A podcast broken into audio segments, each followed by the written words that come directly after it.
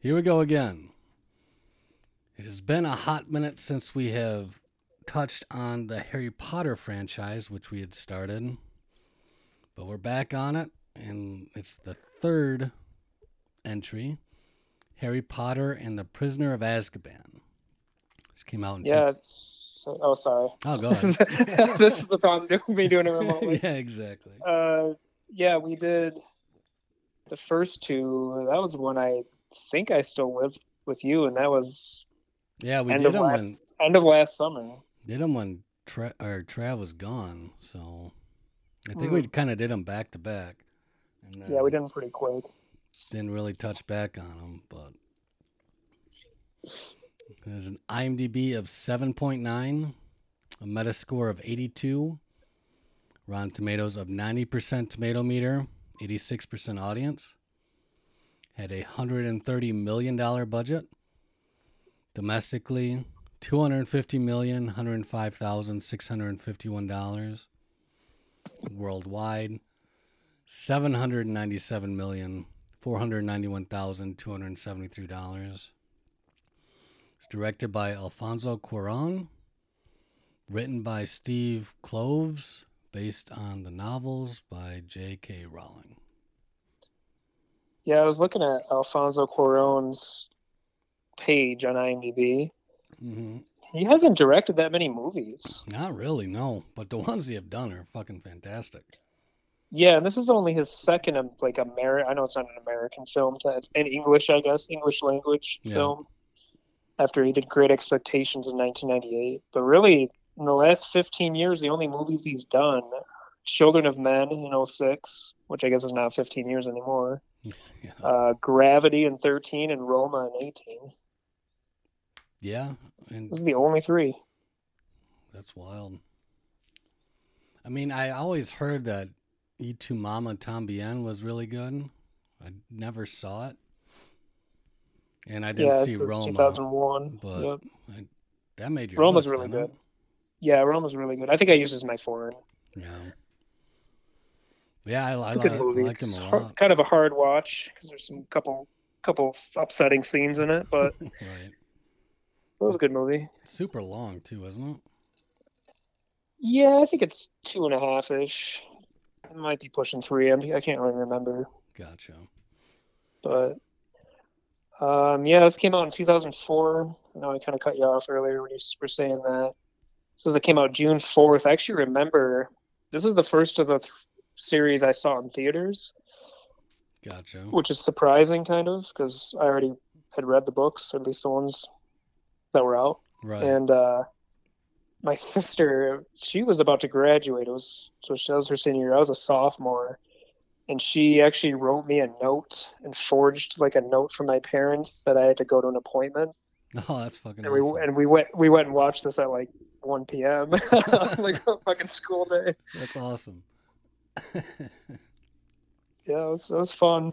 Um, so I guess I don't know. I remember if we had categories with this or how we kind of the format of it. But like, I guess it's more or less like what did, what did you think? I, know you you have seen this one before, right? Yeah, I'd gone through Goblet was the last one I saw. hmm So of the ones that I had seen, this was far and away my favorite. Yeah, I agree, I agree with that. And it's, I'd say arguably, I know you haven't gotten there, but I think Deathly Hallows Part One and Two, just the just the actual like cinematography and just like just it's kind of a they're more beautiful. Yeah. I mean, it's they had just had bigger budgets and you know more names involved, but definitely through the first four or five, this one's clear far and away the best. Yeah, I definitely of what I've seen is the best. This was the first one that switched uh Dumbledore, correct? Because Yep, yep. Richard Harris had died. died. Yep, and then Michael Gambon, um, which I think he mostly does theater shit. I know he's in a lot of he's in a couple of Wes Anderson movies, but Okay. I think hardcore fans, some of the hardcore fans didn't like him as Dumbledore. I liked him. How does he? he- How do the two compare to the book interpretation? Richard Harris definitely is.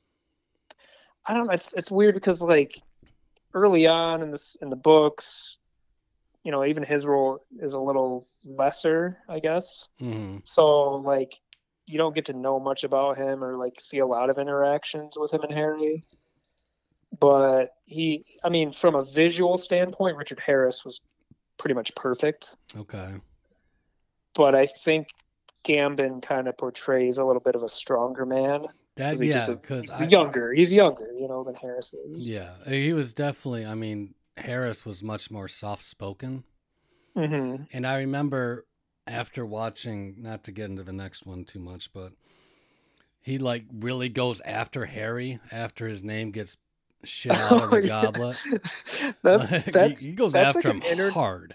there's a big internet thing. I don't know if it was I Tumblr or where I've it seen. started. yeah.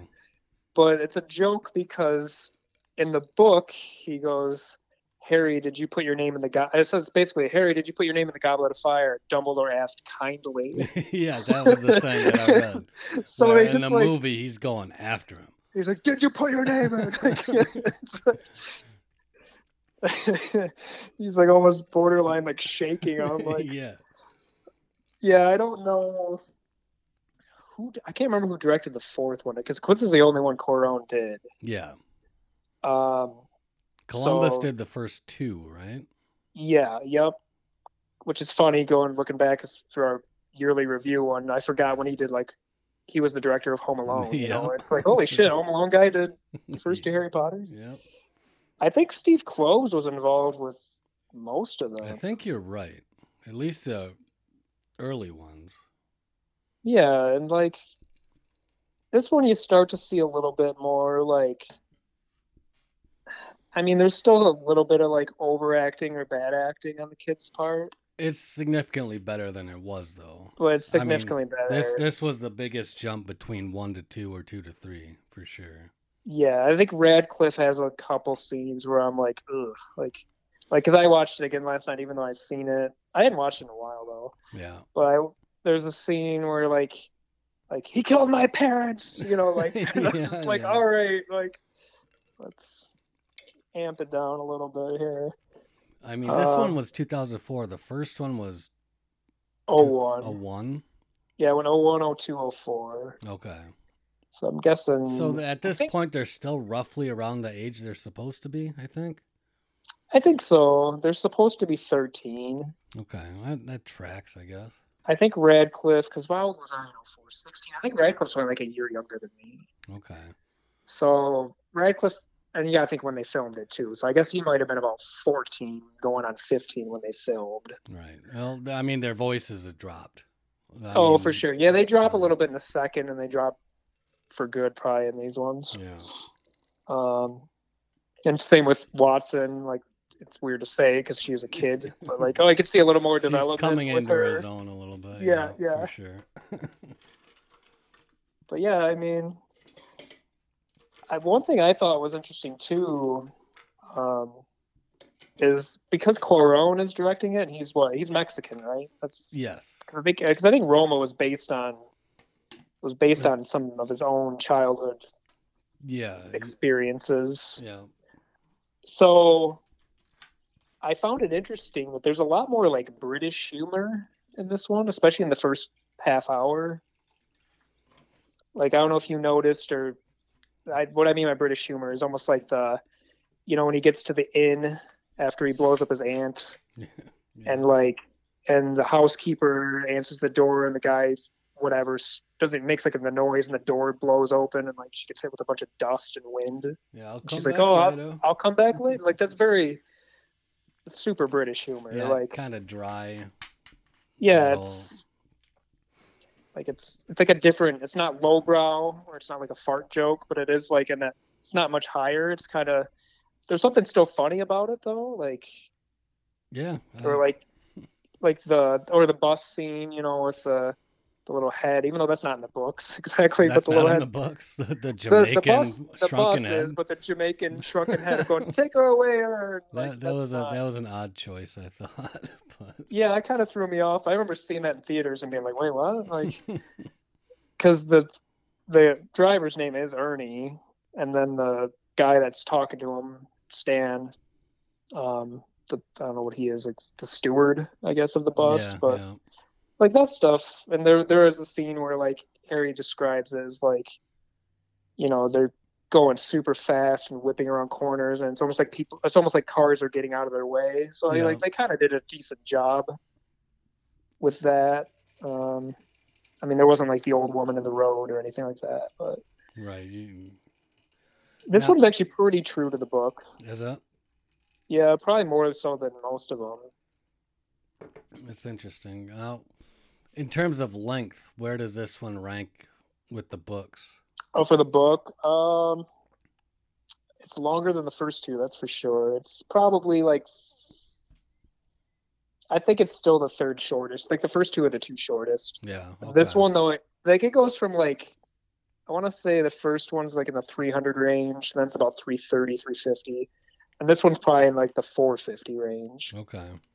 And then from there, it, it just takes a big jump. don't they? After this. Yeah, like Goblet of Fire is like 770 pages. Good lord. which I don't know if the movies. Well, I know they end up getting longer. This one's twenty. I think This is two twenty. Yeah. Um, like Goblet and Order are longer. The books probably.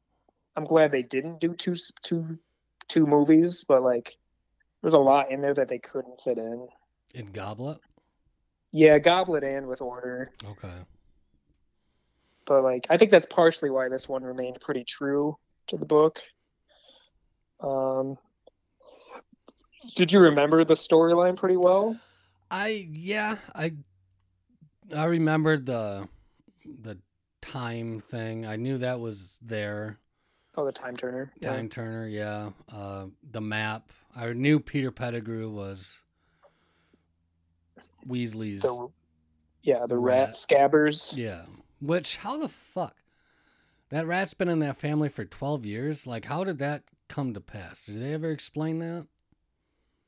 Uh, I don't really know. Like sometimes people get pets. Like like Harry has an owl. Like he buys the owl from an owlery, which is like a owl store, a pet store. Okay. Um, I can't remember the origin of how they got Scabbers. If they found him, I don't because Because they mentioned that he was his brother's rat. yeah, I remember he belonged to yeah Percy maybe. Yeah. one of his brothers. So I don't know because there's nothing ever magical about him as far as like you know like owls do things for you and like they have a purpose. Right. Cats probably have a purpose like Crookshanks, which they don't really show. Did they even show him in the movie? I wasn't really paying that They close of they did show the cat like just in passing, more or less. because that's one thing in the book, and it probably I know why they didn't delve into it more in the movie, but like it was a big tension in the book. Weirdly, between like Harry or not Harry, Hermione and Ron have a huge fight in the book, and because Ron finds like blood on the sheets and, and Scabbers is missing, Okay. and even though he acts like he always hates Scabbers, deep down he loves him, Yeah. like it's his pet still. Yeah. So like they stop talking for a while in the book, which sounds so stupid because they're like, but I don't know. I guess if like, you know, a, your if I had a cat and you had and your dog killed my cat, Sure. I'd probably be pretty upset. But I probably also You'd like want- it made me more mad because like Hermione doesn't seem to care. Yeah. Yeah. So that's yeah. part of what it is. And they obviously care about each other well. romantically, which they kind of shoehorned in a couple spots in the movie. I forgot about that. yeah. This is the one where they kind of start laying the groundwork for those two becoming an item, if you will. But that's funny because they never actually like there. There's hints in the books, and there's clear like clearly they like each other, but they don't really ever delve too deep into it till like the final book. Like Well, then they must have really shoehorned it in in the next one because I remember yeah, Goblet of Fire because the, there's the thing with the the dance. yeah, and The both were ball. having really fucking Yeah, jealous yeah. feelings going either way. That's true, but I guess it doesn't really like. I guess it doesn't come to fruition until the, the end book, which I guess maybe that was just the plan all along. But Right, uh, but I mean, Yeah. they're having not knowing what the outcome is and watching this movie again. I'm like, oh, okay, I I, I see what they're trying to do here anyway. yeah, Now, I don't know if I just missed it, But what the fuck are the Dementors actually doing to people? Are they like sucking their soul out? Is that what they're doing? So like that they, they well yeah the visual of like you know when it kind of you see the shifting like morphing of their like something coming out of people's faces Yeah. what it's supposed to represent is like what they're going to do to Sirius Black, the Dementor's kiss. That's that is taking your soul from you. It doesn't kill you, but like you basically might as well be dead. But like people like Harry and the people that are affected by them, they really just zap happiness and just good feelings. Okay. And the reason they're at the prison, Azkaban, is because all the prisoners there, it basically just it's just defeating for them. Okay. So like they don't have any hope in the first place, but these things are there, so they don't even have anything to be happy about at all. But like they don't really, I don't think they talked about it in the movie really, but in the book when Harry Harry asked Sirius later like, "How did you escape?" And he was like, "I basically the one happy thought I I don't know." He kind of described it as like my happy thought I would keep in as a dog because they feed off humans. So when I was in dog form, they didn't affect me much. Okay. And when he was in dog form, they can't see; they're blind technically. Right. I don't know if they say that in the movie at all. I'm I don't think kind they did. it the background. And they never really said. I don't think they said at all how Sirius escaped. The no, they didn't. Not yeah, because you don't even know that till the very end. Um, because I think even there's a scene when when Harry with the, when Dumbledore is meeting with them at the very end, and it was like, "Turn back the clock three hours, Miss Granger." Blah blah blah. Yeah. Like, there's other people there beforehand. Like the Minister of Magic is in the in the room for a little bit, and same with Snape, because Snape's the one that kind of catches them. Oh, 'Cause, like, like- when, like before they go back. Yeah, Or- before they go back in okay, time. okay. Yep. So remember, like they knocks Harry knocks Snape out Yeah. in the in the Shrieking Shack. Basically, when the werewolf thing's happening with Lupin and everything, so Snape kind of reawakens and ties them up with like his wand. He like ties ropes around Sirius and like takes them to the to the castle. Okay. Yeah, they didn't really show what happened. Yeah, they kind of cut some like.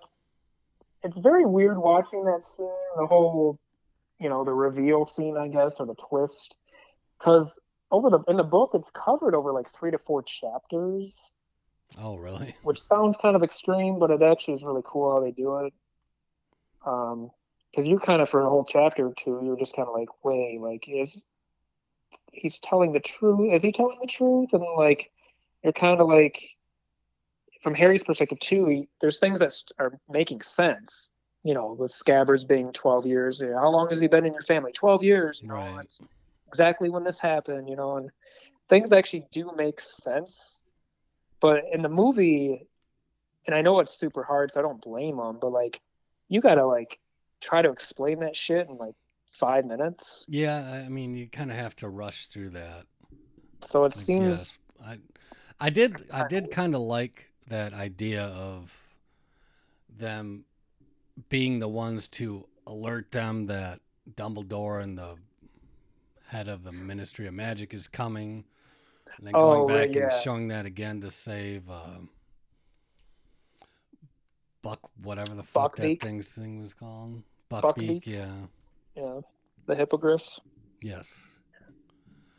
yeah, Um, that, oh, they- it is funny in the book too, because like the realization when they go back, like, wait, that was us that did this. You know, kind of Yeah. like like her howling. I don't think that happens in the book, but it makes sense. Like in the movie, we hear like her do the the wolf howl. The, Yeah, but that was I- the, that brought on the cringiest line of the fucking film when Hermione's like, "Is that what my hair looks like from the back?"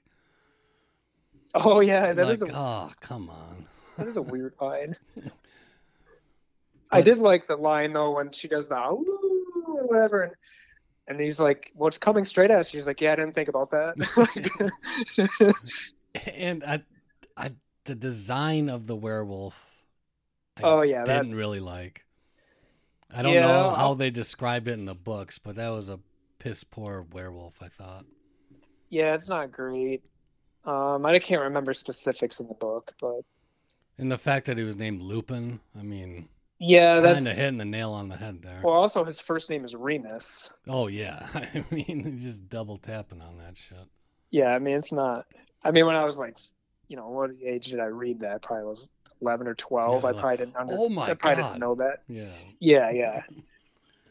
Now, did they ever describe how he got afflicted with whatever? Uh, yeah. They so he was to get afflicted. I don't know. I don't really know anything about werewolf lore and, and stories outside of this, but right. when he was younger, he was bitten by That's another essentially werewolf. how it happens. Yeah. Okay, so he was- that. Yeah, he was bitten as a boy, and he wrote a letter because he had magic blood in him. He wrote him him and his family wrote a letter to Dumbledore, and Dumbledore was accepting, and they set up the provisions of basically the Whomping Willow was created for him. It was a way for him to get to the shack so he could he could turn once a month. Okay. And So yeah, they don't talk about that in the book and or in the movie. In the book, they do. okay, that, that's Um, interesting. and that's part of the reason too is he has so much gratitude for Dumbledore that when he's scolding Harry in the movie, you probably remember when he's like, you know, this map here, I feel it's you know it's really irresponsible of you to. Right. Not have should have turned turned this it in. in. It's because he feels like a debt of gratitude, like that Dumbledore has always had his back and trusted him. That he didn't want to like betray him. So it's kind of like, I don't know. He I get it. he just yeah. feels like he owes him everything. So, um, yeah, I you find out later in I can't remember book five or book six, like who specifically bit him because you meet a werewolf later. Oh, okay. He does come Uh, back in the series, correct? Yeah, he does. Not as a teacher, but Right. As he's a, a presence. warrior or something. Well, he's in the he's I in the order. Okay. He's in the order of the Phoenix. But so he's not in Goblet. Mm, no, I they, if he is, maybe like Harry writes him a letter or something. I can't really remember. Okay, because I mean, they really need to look into their uh, hiring practices for the Ministry of Dark Arts or whatever the fuck. Because every guy, Oh, Defense. hi- Defense of the Dark Arts, yeah. Well, there is. I, I don't. Because I remember the is a- next one, they hire Mad Eye Moody or whatever the fuck. Yeah, fucks yeah. everything up. there's a reason for it. Oh, You is find- there I mean, really?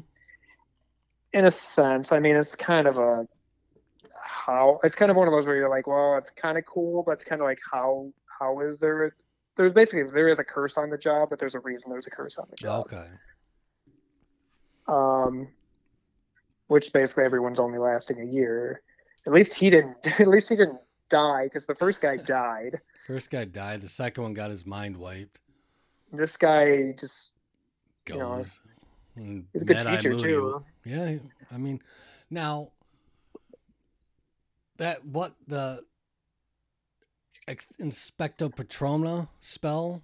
Oh, expecto patronum. What does yeah. that exactly do? Is it just like yeah, they a don't shield? describe it real well. Yeah, it's it's um it's called a Patronus charm, and everybody has a different one. So like Harry's is a stag.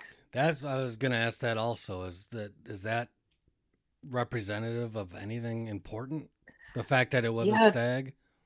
That, that's that's the funny thing they don't mention. They don't really delve into in the book or in the movie very well. So the map, did you understand the map that he has? The Marauders. that was created by Harry's dad. It was created by him, Lupin. That's why Lupin knows what it is. Sirius and Peter Pettigrew. The four of them created that. I did not know that. I don't think they mentioned that at all. Yeah, that's. I was. I thought so last night. I was kind of like, huh. They don't really explain the map very well. Um, I mean, literally all they said about it was the twins stole it from Felch's. they stole it from Filch's desk. Yeah. It had gotten taken from somebody at some point, which doesn't make a lot of sense because like those guys haven't been at school in 20 years at this point. Right. because I think they're only like, I think Harry was born when his parents were like 20 or 21. Oh damn. So they were like, yeah. They were really young. So like even Lupin is so only supposed to probably only be like his early. To, he's probably supposed to be like my age. Right. I think everyone old looks a little older. Like even when Harry looks at the photograph of his parents, Yeah, guy looks like John. The guy looks like John Lennon. You're just like, bit, yeah. you're like, okay, this guy's supposed to be like 22 in this photo, like Right. the oldest. But uh, but yeah, the the map, the Marauders map, they were the Marauders. I don't know. Clearly, they they're supposed to almost be like genius type students. Like they created a magical item that is like is not wrong. You know, that's why he says in the, he's, the With map's never Peter wrong. Pettigrew Harry. thing, yeah. Which in the book, um, Harry never sees the name Peter. Lupin does, because he basically, uh, what's his face? Lupin takes the map from him when Snape finds it in the hall. Yeah. And that scene that happens in the book, it's like a different scene. It's not a night. I think I can't remember. I think Harry gets caught up in Hogsmeade, and Snape knows he's there because he got told on by, Oh, by okay. Malfoy. Yeah. After they after they do the snowball thing with Malfoy, yeah. they go back and tell like Potter's, you know, Potter's in Hogsmeade. Well, Harry ends up sneaking through a tunnel, and Snape finds him in the hall during the day. And then Lupin intercepts him, like, "Oh, you know, I'll take care of that, Snape," you know, basically. And then that's when he scolds Harry. It's not a, it's not like a nighttime stroll. Gotcha. Which in the movie, I know that's because Harry saw the name Pettigrew, but Okay. Harry never sees the name, but So- Lupin does. Oh, Lupin sees Pettigrew and and Lupin knows, like, oh shit, like Yeah. that's why he knows Sirius. Not that he's hundred percent telling the truth, but at least that, like, oh, like he didn't kill him. So did he think in, initially that Sirius Black did? Yes, I think so. Yeah, Okay. like there's a couple scenes where there might be a scene. It's, when Sirius breaks in the school and slashes the portrait. Yeah, they They never explained what happened there. That was actually Sirius Black who did that? It actually was. Okay. and you you it's funny because there's a lot of things in the book where like like the prisoner like Fudge or Cornelius Fudge the minister goes to Azkaban shortly before the escape happened hmm for a visit of some kind. I don't know. What kind of visit he does. But uh he overheard like somebody told him that at night Sirius was muttering the words he's at Hogwarts. And you think to yourself oh that's talking about Harry. But no. Talk about He- Peter. he saw Peter basically I must have zoned out or I think I stepped away from the TV for a few minutes when when they first see the, the Weasleys again at the what's that whatever Diagon Alley or whatever the hell Yeah. they're at Yeah. and he tells them like oh you know dad wants some money and they went to Egypt Yeah. or whatever right. well in the paper there's a picture of them with and he's, the rats in the picture on Ron's shoulder and Sirius in prison sees that and so he knows because he saw it's kind of far-fetched that's one thing that's Saw that he was really- missing a finger or whatever. well he he had seen him enough in his life to know like that's him Okay. Now, and that's why he, he escaped he escaped as a dog he, he he was small enough to just get through the bars basically yeah. Now, uh, Lupin is a traditional werewolf. Uh, Uh, Sirius Black. I mean, getting bitten and turned at the Oh, full yeah. moon, yeah the rest of them are Animagi which Animated. means what? they i guess it's really hard to do too it takes a lot of most kids should never be able to do it but they learned how when they were about 15 um, it's a process of being there's a lot of steps and stuff i can't remember all of them but Is it Like, just essentially a spell then? Yeah it's like it's a spell it's not like a potion or anything Because, It's- like, I mean, Pettigrew kind of just changed in front of everybody. it's, tr- it's kind of like a transfiguration okay. so you can do it at will. what McGonagall teaches Oh yeah, because she can just turn into Turn a a cat. cat. Yeah. So she's she's registered like in their in their legal system. To do that, you have to register. So in case it's almost like an alias, like Gotcha. in case you were doing crimes or someone was looking for you. Well, the kids, James and Sirius and Lupin and Peter, were not registered, which was illegal. hmm But that's part of the reason no one was looking for him as a dog because nobody knew except the inner core of people. Right. Like even Harry, Harry didn't know, obviously. So that's that's not an inherent gift. That's a learned skill. No, it's a learned skill. Okay. And generally, I don't know exactly how Peter learned it because he's not supposed to be that bright. Yeah. Well, and yeah. something that you have to be very bright and powerful usually to do. So I, don't mean, know if they just kind of willed him along. Voldemort gave to him as some form, because Um, no, I don't think. Well, Voldemort, obviously, Sirius was never on his side ever, Right. actually. but, But, like, Peter- was. Peter was, so I'm sure at some point he could have used it in some sort of spy, spy Okay. like you know undercover type shit. And then Sirius was in Azkaban for killing Pettigrew. for killing Pettigrew and like 12 other people because the whole street exploded. And all that was at found- the, at the death of Harry's parents. Um, it was like shortly after. I think it's supposed to be in the street somewhere. Like I think I think they killed like muggles or regular people. Okay. Um, because there were like 12 or 13 people that died, including Peter. But Peter actually never died. He just cut off his finger and Right. changed before during the explosion or before. So, I mean, Sirius. But Sirius was there. he was there. Yeah, he was going to kill Peter because he knew he was going to kill Peter because he knew what he did. He turned he turned on his best friend, Okay. the Potters. So he, I mean, was he in jail in relation to the Potter's murder, or just No, that was still they kind of said they sold it, or he sold Yeah. them out to Voldemort? Was that the idea? Yeah, yeah, they don't they didn't explain that well either. That's actually kind of surprising. There's a few things that's if yeah, without being reading the book, you're kind of like, wait, what? Yeah. Um, so where the Potters were staying, I I guess it was their home. I'm not 100. percent Yeah, I think it was. Basically, you can put it like a protective charm on a house. Let's say you put one on your own house, and you said, and you and Trav Trav could be like your. It's called your secret keeper. So basically, as long as that person doesn't betray you, I could walk right up to your house and not even see like that anyone they might look different. It might look like an abandoned house or it might look Gotcha. like something else. So it's like it's it's like a charm, I guess. Okay. And what happened is Sirius was supposed to be their secret keeper, but him and Peter agreed on the side, like it's too obvious that I'm the secret keeper, so I'll make you it. Well, he didn't know that he was working for Voldemort, so basically, he even says in the book, I think like I is actually as good as killed your parents because I didn't know I was betraying Yeah, them by mistake. Okay. Well, So Peter was the secret keeper, told Voldemort, and that's the only reason Voldemort could get in the house and kill them. Gotcha. Now, yeah, I'm I'm sure in the books they go into more detail into the history of Sirius and Harry's parents and Peter. Do they do that in the movies at all? Um, Like They do a little bit. or anything? they do a little bit in like there's like a flashback into one of Snape's memories from school where you see them as high schoolers, but it's not. And I guess book seven, you see some flashbacks more about like specific to Snape and James and Lily. Okay.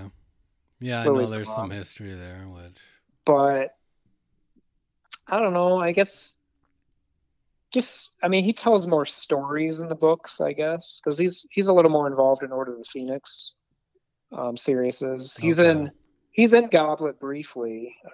He's I really think I do like- remember he just kind of comes in to give advice or something. Yeah, he shows up in the fireplace. I don't know if I remember. I think so. I think he shows up in the fireplace to meet with Harry and talk about the I- tournament. yeah, I vaguely remember that. I think.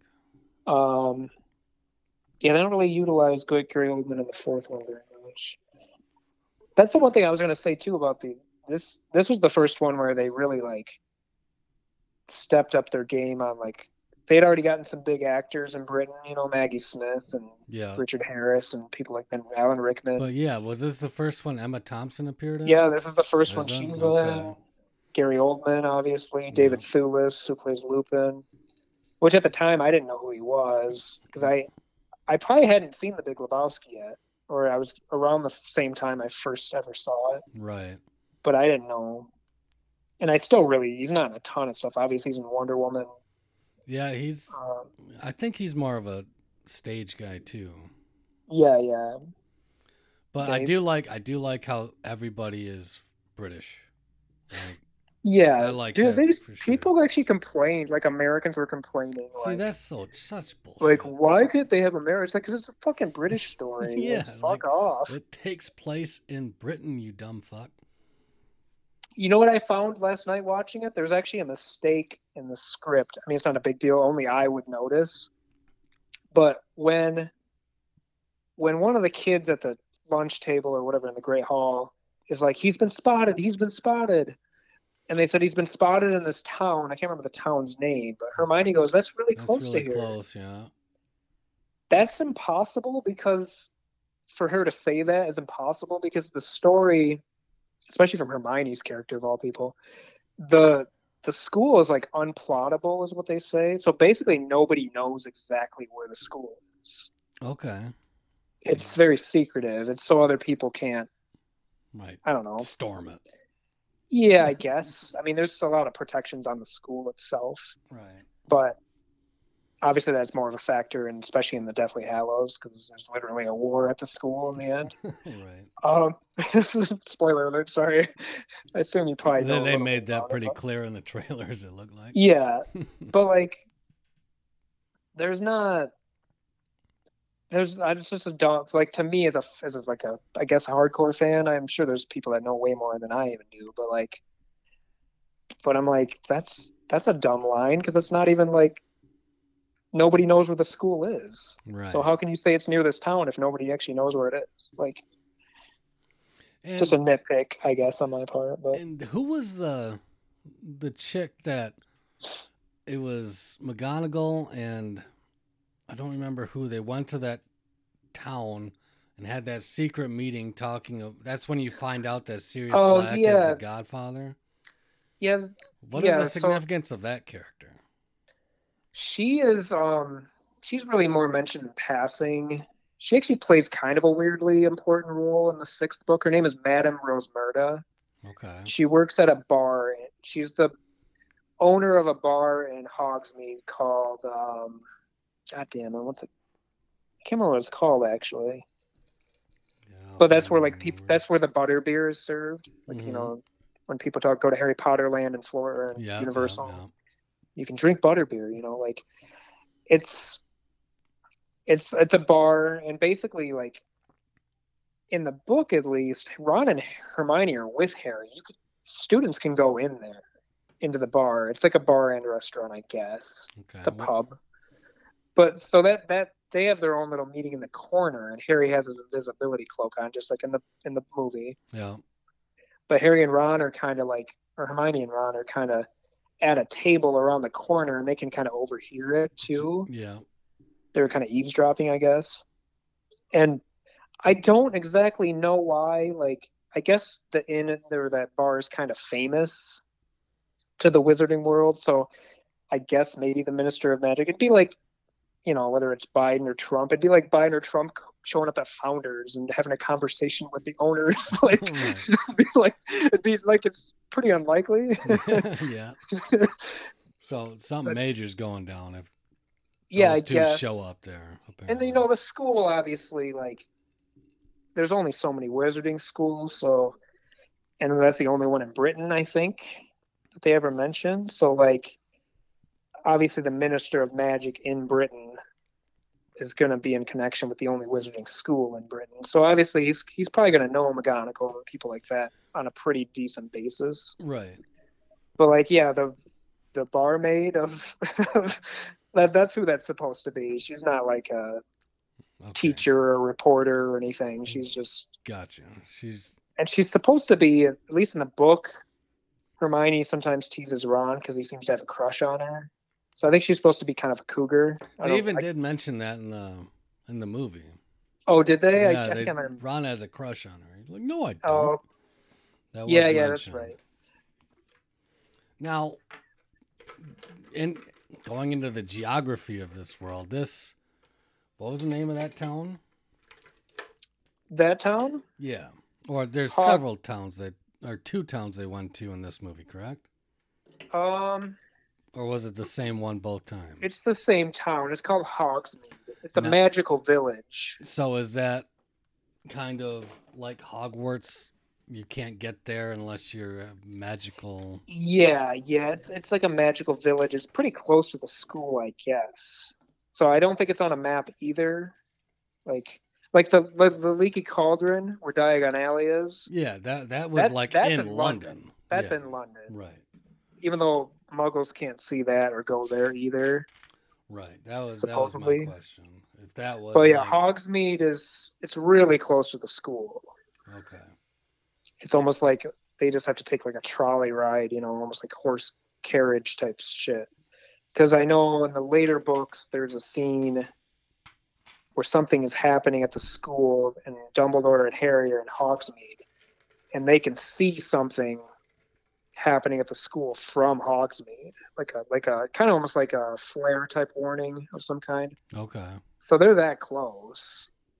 Like it's probably it'd be like, you know, driving in Grand towards Grand Rapids from where you are when you start to see like the skyscrapers. It's probably like yeah. you know, it's probably still a couple miles, but it's not nothing crazy. interesting. Um, but yeah, Harry has that's the whole thing in the beginning where he's trying to get his permission slip signed to go there. yeah, that was like a field trip or something. It was supposed to be. I'm They they go like once a I think it's once a month or once a semester or not whatever. They they go like a few times a year. Gotcha. It's just like it's for the older students though, and that's the first year they can go. Um, Interesting. so that's why Harry stays. I mean, he can't go because he's not allowed. But that's how he ends up getting lessons with Lupin, and there's a lot more of that in the book too. Like he has a few lessons with him. Now, did did Uh, I miss how they the Dementors had such an effect on Harry? Uh, Lupin does mention it. I think it's when they're on the bridge when during the Hogsmeade visit when it's just Harry and Lupin. He does say something about because you've been a you've seen more trauma That's right. and you've you've had more traumatic things. It affects people more that have had more, I guess, trauma and tragedy. So it probably affects. Obviously, Harry's seen a shit ton, but like somebody like Neville, you get more on his backstory in the future. Like those probably affect Neville pretty big. Um. I'm not sure about the others. You know, if it has to do with magic, I don't know if Muggles are affected as much because like Hermione's a Muggle technically. Right. It's not a pure blood. Yeah, I mean she is witch. She she has magical traits. I don't. I had never understood that fully. Like, is she always just a Muggle who can do magic, or does she have magical blood in her somehow? It's just like a generational. I don't know. I've never fully understood that, but Gotcha. And uh why was when they were doing like the dark arts test with Ron saw the spider and the girl saw the snake and why was why did Lupin step in when Harry saw the Dementor if it wasn't truly a Dementor?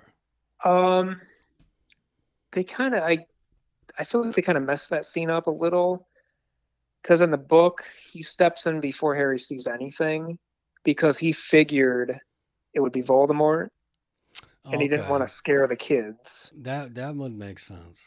And that because he does ask him, I think in one of the scenes too, where he's asking about like why it affects him more, he says to him like, "I would have thought you would choose Voldemort," and he's like, "Oh, I was afraid of you know the Dementor," and he goes, "Oh, that's wise, you know, you fear fear itself or whatever." Yeah.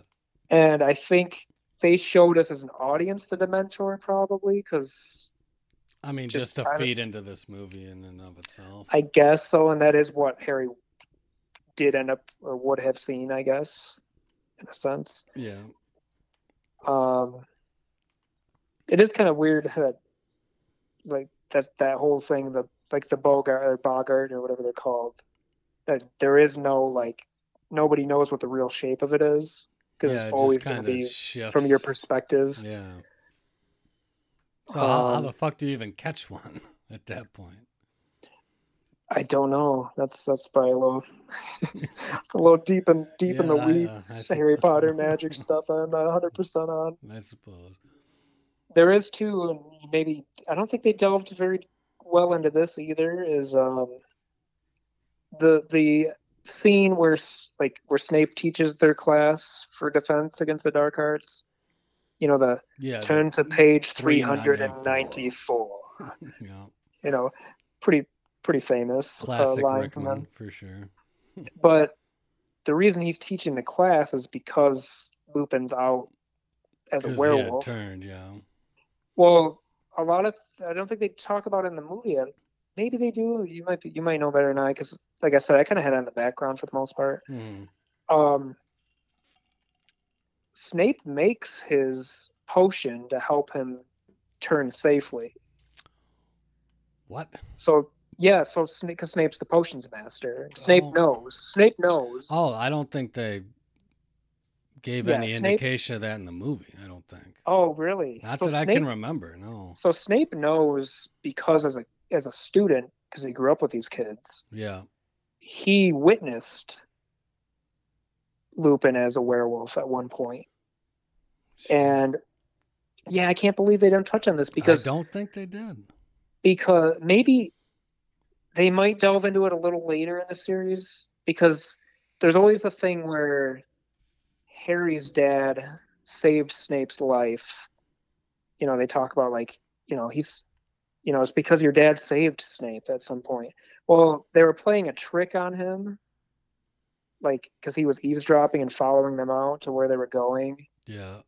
and they let him into the Shrieking Shack when Lupin was a werewolf, and he possibly could have killed him. And James Potter, Harry's dad, got cold feet and was like, "No, no, no!" Like, and he ended up saving him Oh, because I think there's a scene. There's a scene. I think it might be Order of Phoenix or one of those future books here where he says to him, "Oh, well, my my dad saved you," and he's like, "He only was saving himself," you know, kind of like Yeah. Yeah. Yeah. like you don't even know the story, basically.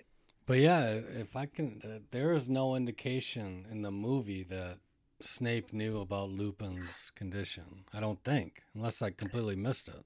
Yeah, I was trying to think if there was because he he's the one that brews his potion for him to keep it basically so he can he still turns, but he's like pretty much in his right state of mind. So if Snape knows about Lupin, how does he not know about Sirius Black and Peter Pettigrew? I don't know if he, I don't know if he ever saw them in their forms, Okay. and obviously Lupin's not illegal because he was you know he didn't have a choice he was bit. Right. So I think I don't think he knows. I think he does it after after the the story this book, because they also don't really touch on the fact that when Lupin says he has to resign because like they're already getting letters about a werewolf Yeah. being a teacher. Snape is the one that basically lets it slip to the kids Oh shit. because he's because he's pissed off yeah. because he wanted to catch him. Um, him and like as much as Snape and Harry's dad hated each other, like Snape and Sirius probably hate each other the most. Oh really? Yeah, they're. I mean, it's pretty even. it's I my guess. understanding Snape was in love with Harry's mom, correct? Yeah, that's Going part of the reason he hates James. But Sirius, they. I mean, they bullied him. They bullied Snape. Okay, Like, did let's they? just be real. Let's just be real. You'll see that in the future. There's a couple flashbacks that kind of support that. Yeah. They were not bad people. They're probably just, you know, Kids. yeah, they're just kids, probably pretty, pretty braggy, pretty, I don't know, full of themselves. Yeah. So, yeah, I'm trying to think if I know they delve a little bit into that stuff, but yeah, I, I'm surprised they don't even mention. Because otherwise, if Snape had shown up Uh, and that- overheard them talking about like turning into wolves, you think he'd be like, "Holy shit!" Like, right. And it was an odd thing to have him replace Lupin in the class, and instantly you're talking about werewolves. So it Yeah, makes he- sense that he would know. he was doing it to give them a clue, Yeah. And that's why Hermione found it because Hermione's the only one that like did the homework. Right. Every time. Now, with the what was it? A time changer, timekeeper? What was that thing called? Time Turner. Time Turner. Did she, she only got that this year? Yeah, she only gets it for that year. They have to get they had to get approval from the ministry. And she's- are, she did say McGonagall gave it to her. Yeah, she McGonagall got approval from the ministry to use it for uh, for her student, her best student, which is Hermione. And there's a lot more clues in the book.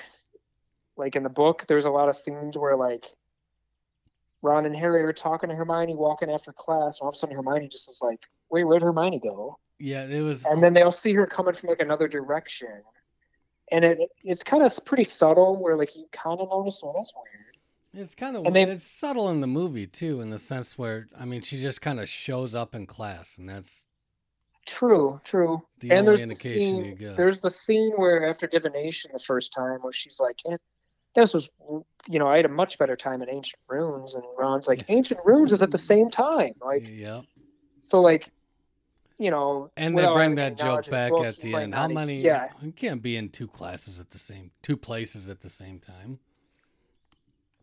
But it's one of those things in time travel it's almost like back to the future too with like because i just watched i rewatched back to the future 2 for our 89 Yeah. pod because Yeah. i haven't seen it in a while and uh It has the same concept where you can't be seen or be Yeah, seen by be seen, yourself and all that shit. but there is always that confusing thing of like okay if like hermione and harry go back three hours is that always repeating itself in some way like cyclically or does it It- end like I, it has to be. I mean, uh, I mean, do you know what i'm talking about though? Yeah, Where it's yeah, kind of like where does it come back to where does the know. strand end?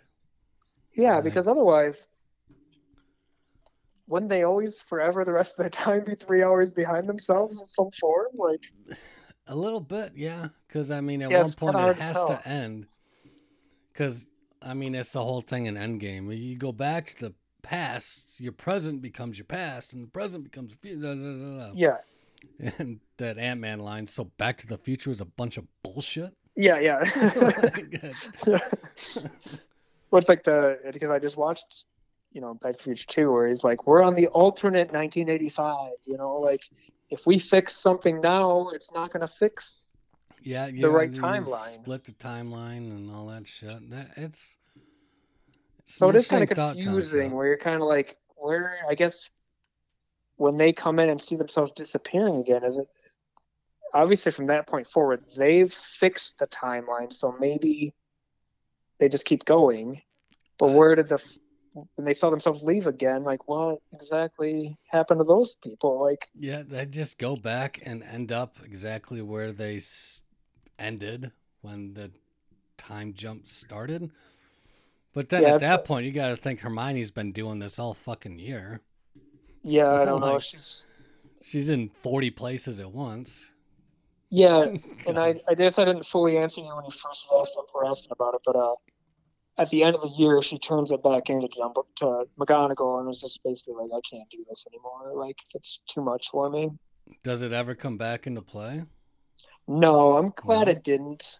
Yeah, Actually, that can they could have muddle the cheated. yeah, you could kind sure. of cheat. You could cheat things too with time travel sometimes. So it's like I'm kind of glad they got rid of it. Yeah, I, I- it it's a nice tool to use, but it can be very easily overused, I suppose. It only really plays a factor like in this story. Like I don't think it ever plays a factor again. Gotcha. Um, I do think there was a scene in the Order of the Phoenix when they're at the Ministry at some point. And they see a room full of them, like full of time turners. Could wreck fucking havoc. Yeah, it's just fucking ruin wizarding history here. But yeah, other than that, it's, that's the only time. And even in the book, until the very end, you don't know what's going on with it. Like you don't even know it exists because you're kind of in the same, you know, position Harry and Ron are in, where you're kind of like, wait, what's going on with Hermione? This, she's acting a little weird, you know? Yeah, yeah. And even when they're like spying on the death of Buckbeak or whatever, and Hermione Yeah. turns around and hears herself talking, and I'm wondering if she realized that oh shit, that's something I shouldn't have seen, or if it was just didn't even realize it Yeah. at all. Yeah, that's kind of. I don't think that happens in the book per se, but like that is interesting to be like. I think she had to know. Yeah, Hey, wait a because she says, doesn't she say like, wasn't that or Yeah, She like says something. never. I yeah, never wasn't mind. that, and never mind. And the same with Harry seeing, you know, he doesn't realize because he's not about the time turn yet. hmm You know, he says to her, "I think I saw my dad." He was just seeing himself. Yeah. See, I thought that's why I thought the stag had more of a Well, the stag. Familial his, meaning. that well, his. I guess I didn't. I don't know if I'd explain that, but his dad turned into a stag when they the animagus when they Oh, would I change animals. he, he could do that as well. Yeah, yeah. His dad Oh, was also. I didn't. know. So all four of them, or Lupin was a werewolf, so he, he just changed because he had to. yeah. The other three changed. So Sirius became a dog, Peter became a rat, and James became a stag. Yeah. so there's significance to him having a stag Patronus, even though he doesn't know it. It's like almost an inherent like part of his soul. gotcha. It's almost like an extension of your soul in some ways. Like it's kind of like it's a projection of something based in you, kind of. It's yeah. a different. Everybody has a different Patronus. So that was okay. That was impotent in the family, Yeah, even though I don't think Harry knew it in that exact moment. but that that's the thing. Why why did he think it was his dad? because he sees somebody like he because him and Sirius are on the kind of the lake side yeah, and they're not I guess they're kind of dying because they're getting their souls Mm, all kind the of sucked. dementors are coming. Yeah, Yeah, they're just becoming really weak. And something drives him away, and when he looks up before he passes on, he sees like the stag Patronus or the light. I guess in the movie it's more like a light. yeah, and he's seeing himself. He thinks it's his dad because him and his dad looked a lot alike. But really, he really was seeing was himself, which is why at the very end he's like, she, Hermione, I, she goes, Harry, what are you doing? He goes, it was me. yeah. Like, and he knew at that point he had the confidence to do it because he knew he had already done it. Like, it's kind of it's another time travel Yeah. thing where it's kind of like, how do you know? Like, Absolutely, but the, the it's not a flaw, but it's kind of one of those things where you're kind of like, you can always kind of tell, like you said, you don't, if you overdo it with time travel, it can kind of take away from explanation of some things. That's, I know yeah, like the show Lost fell, I know you never really watched it, but they have a whole season that's just about time travel shit. And you're like, all right, we're kind of just relying on some of this stuff too much. yeah. we're just using it as a crutch at this point. Yeah. But I mean, uh, he, I just can't wrap my head around. He knows his dad is dead. Yeah, he Yeah, knows he's he dead. seems to think that he saw his dad. I think it's just after the night of seeing like Peter was believed to be Crazy dead. shit. I mean, yeah, Sirius anything could and, be like, all his possible all his dad's closest friends were there, so he almost has like a weird hope of like, well, maybe you know, maybe my dad is here tonight. Yeah, I, that that's And in a sense, mean, he was. he is a fucking Patronus. kid at this point. Like, Yeah, he's still a 13 year old kid. yeah, so I can buy it. Um, you know what else? I mean, so I feel like it has kind of a slow start because it kind of there's a little bit too much kid humor and British humor in the beginning 30 Yeah. minutes. You know when they're doing the animal things, like here you take this one, and he's like an elephant, and it's oh like yeah, and then, I mean, like that. That's not even in the book, I don't think. it's just like I don't know. It's just, just trying to show because I'm guessing they're trying to show for the newcomers that might not say, "Hey, I'm not going to watch the first two movies." To kind of at least give them a little like, "Hey, this is magic. This is weird and wacky." Yeah, Like, I yeah. I mean, let's see what all this is about. Jumping in the third one now. yeah. Was there anything that was cut from the book that they absolutely should have put in? Yeah, so I said not really. I mean, like I said, just being a little more descriptive of like some of these things that you and I've been talking about for the last Yeah. twenty, thirty 20, 30 minutes, where it's like you could have done a better job explaining that. But they didn't flat out like change anything big. The only thing they really changed was the Pettigrew on the map, Harry seeing him, because that Mhm. never happens. Gotcha. Um, which is why Lupin even shows up at that shack at the end, is because he has the map, so he can see where they're at. That's right. So And- like, and he knows Peter's there because But it's like, I, oh, I thought the map was only of Hogwarts.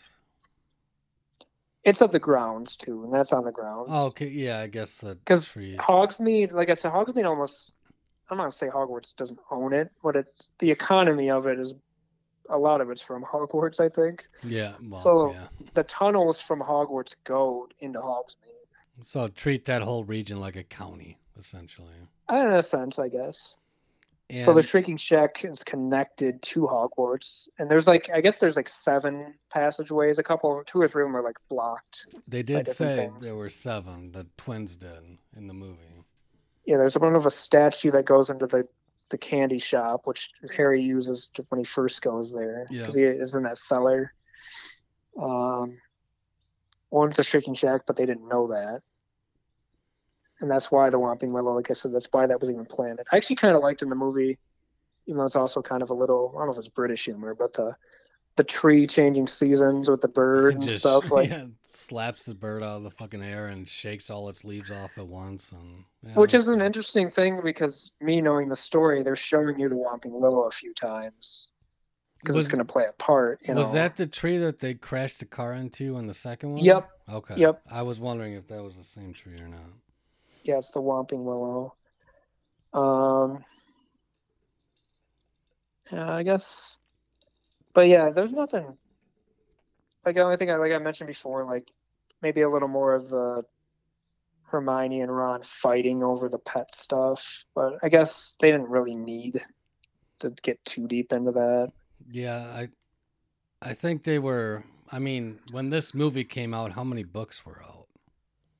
Um, I think Order of the Phoenix had come out like the year before, so five books. Okay. So I were they just trying to lean into the Ron Hermione relationship Maybe a little. uh, because yeah, I think. I mean, there's enough because breadcrumbs that's where it was going. know that they they have that affection for each other, even though they're neither of them really pursue it. Right. Because I um, mean, going in, didn't read the books. I'd watched these movies as they had come out up to Goblet. But I mean, just typical movie story making. You think it's gonna be Harry and Hermione.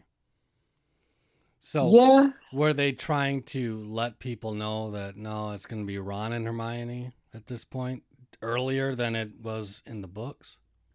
I I guess I don't. That's a good question because like there even is stuff later in the series. Not that Harry and Hermione, from their perspectives, you never get anything Right. of them, but there is like there's a part in book seven where Ron has to do a task. He he has to destroy one of those Horcrux things that we'll talk about a lot more in the future Yeah. and it has part of its protections are like kind of showing you it's almost like a reverse dementor where it's like it's showing you your worst fears and he sees while he's before he can destroy it like harry and hermione like kind of like Oh shit. not fucking but like, more or less like romantic they're kind of enwrapped amongst each other like and like it has hermione like it's like obviously not really her but it's taunting him like you know i've always wanted him you know it's kind of like yeah, yeah. it's it's kind of there's a little bit of like i guess there was a chance it could have happened but i don't know i just feel like it's funny looking at after all these years at this i'm like if i was at a boarding school and there were girls and i feel like these kids these boys did not give a shit about girls. Yeah, it, I mean, they don't really press too much into the romantic aspect of anything. they Too do a little bit i guess i guess goblet anyway.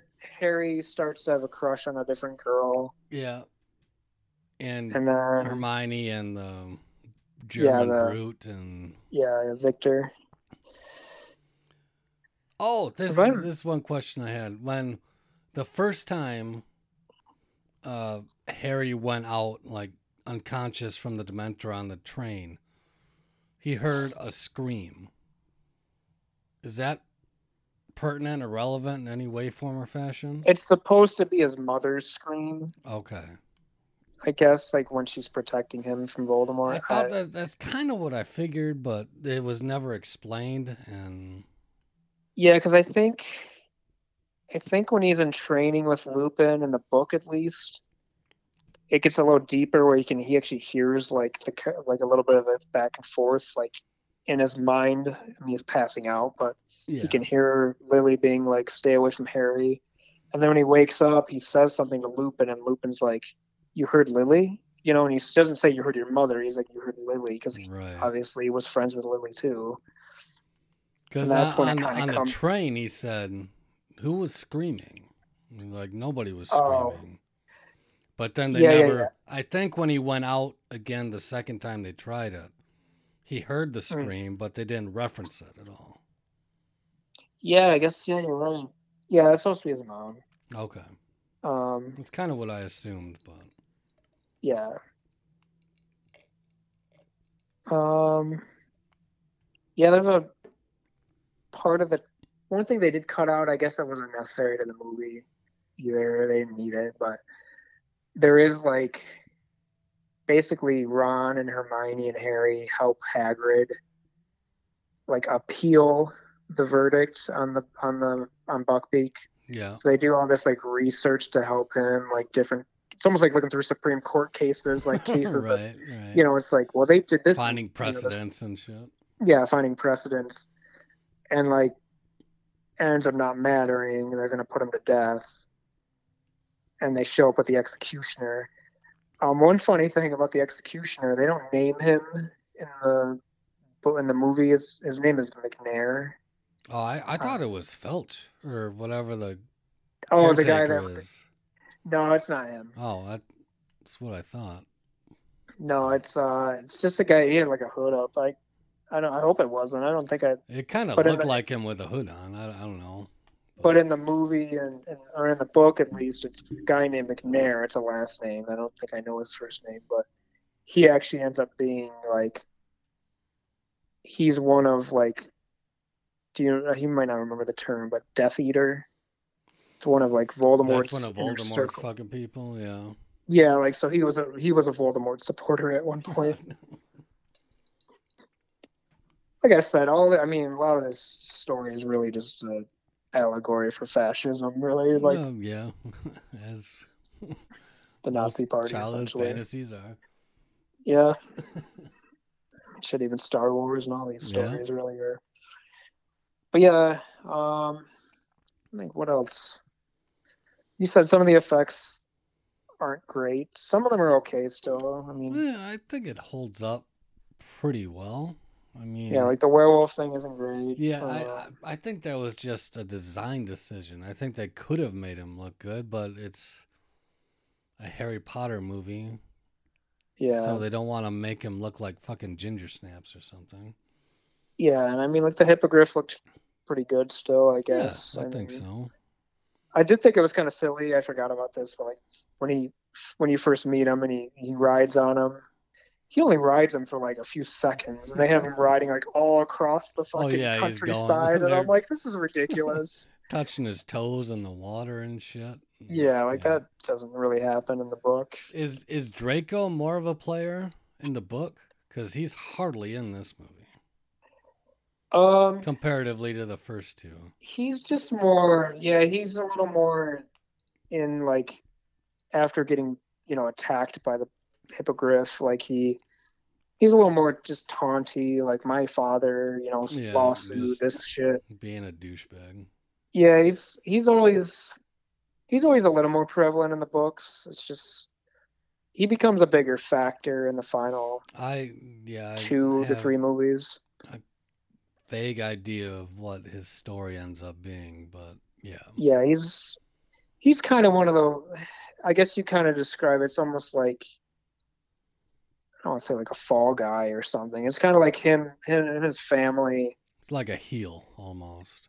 yeah they they're they're not good people and in fact they're pretty criminal but they also like i don't think they're actually purely evil Right. you'll see as the story goes on like there's definitely like some good. It's almost like the Darth Vader thing where it's like there is some good in this person still. Like Yeah. Get that. um I don't know. He's also not like a Gollum character either, you know, and it's like, oh, he's gonna be good and then oh fuck. yeah. okay. yeah. He's not uh, he's he's like a teeny bit tragic, I guess. It's not in the Gollum com- conversation though. I mean, it. It seems like he's almost kind of bending to the whim of his father. Yeah, yeah. Is that kind of what it is? Yeah, it's a little bit of that. It's a little bit of just bluster. Yeah. A lot of it's just I'm I'm rich and you're not. That's what the whole thing for like the The Weasleys. And, Mud blood and all that bullshit. yeah, he's definitely like inherited Yeah. and learned these behaviors. So in some ways, yeah, he's not. I kind of like his character. I think it's a good character. It's just, and in fact, I think there's because a lot of their names, like his name's Draco, and like, like there are like a lot of stuff in like astrology.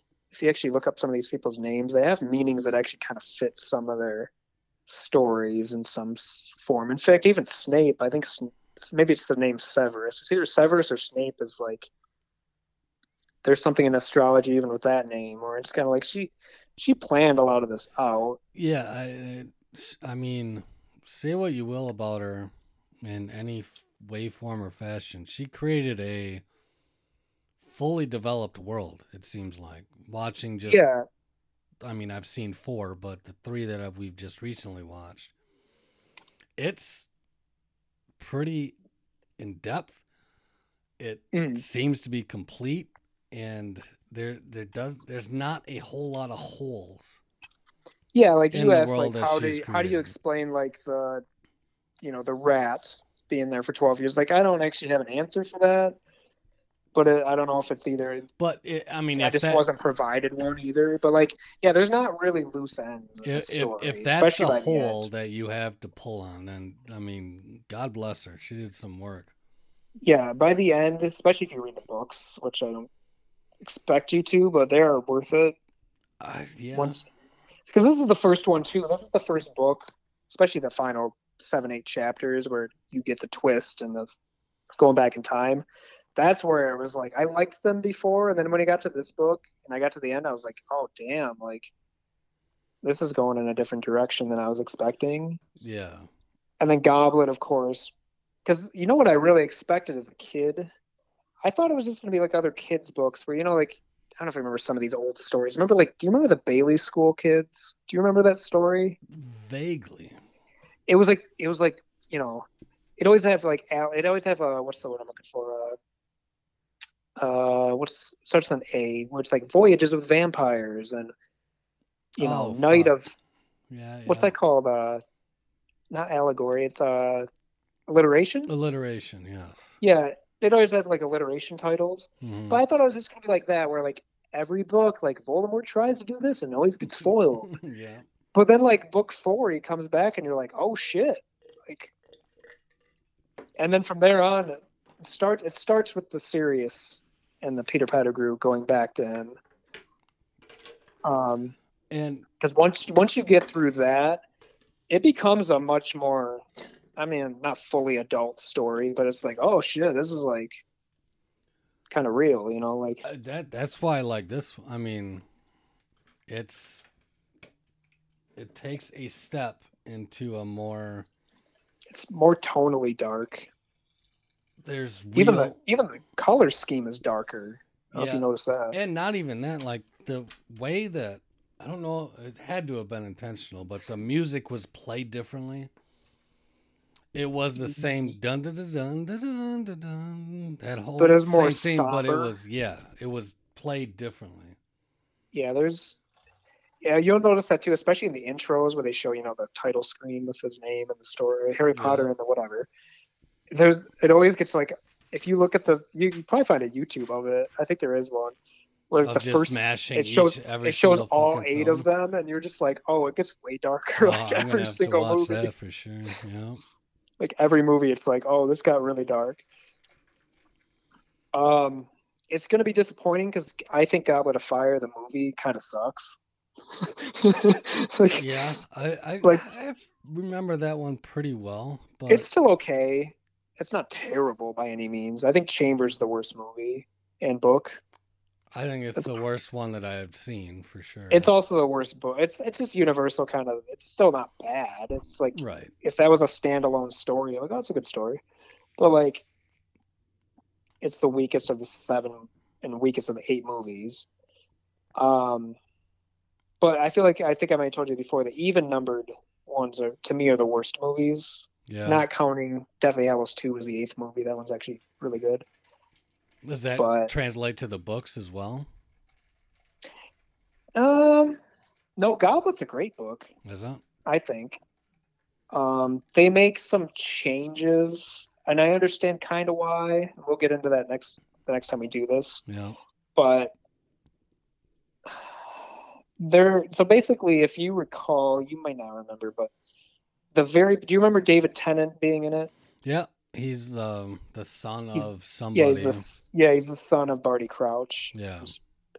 he you don't know anything about him i mean you hear you you hear about him a few times or see him in a flashback a couple times throughout the book in the movie he's literally in the first scene they show him there with voldemort and you're like what the fuck like Oh, so as a book reader, that kind of oh they completely changed yeah it was just like you showing him like and yeah you might not remember you might not know who you guess even at the beginning of the book or the movie you're if you've never seen it you're not going to know who it is That's how the movie you- opens, right? Is with yeah it's, they it's in a fucking- it's in a Azkaban Muggle- scene or whatever the fuck it is. well it's it's actually a muggle's house in the town where where voldemort's from because voldemort is a half-blood his dad's a muggle oh shit, is he really? Did which we is that's more that's more hitler allegory where it's like yeah, supposedly half Jewish or you know part you know yeah, where it's like you're really just fighting against what you are in some ways. I mean, I know it's you know well, yeah. whatever. I mean, it, it works in storytelling. it were yeah. So, but he's in his old parents, his old dad, his dad's old neighborhood. That's where his like his hideout is. Because at that point he doesn't have a body yet. He's just kind of like a feeble being. I don't really know. It's kind of grotesque and monstrous looking, I guess. Even though he's pretty monstrous looking once he comes back.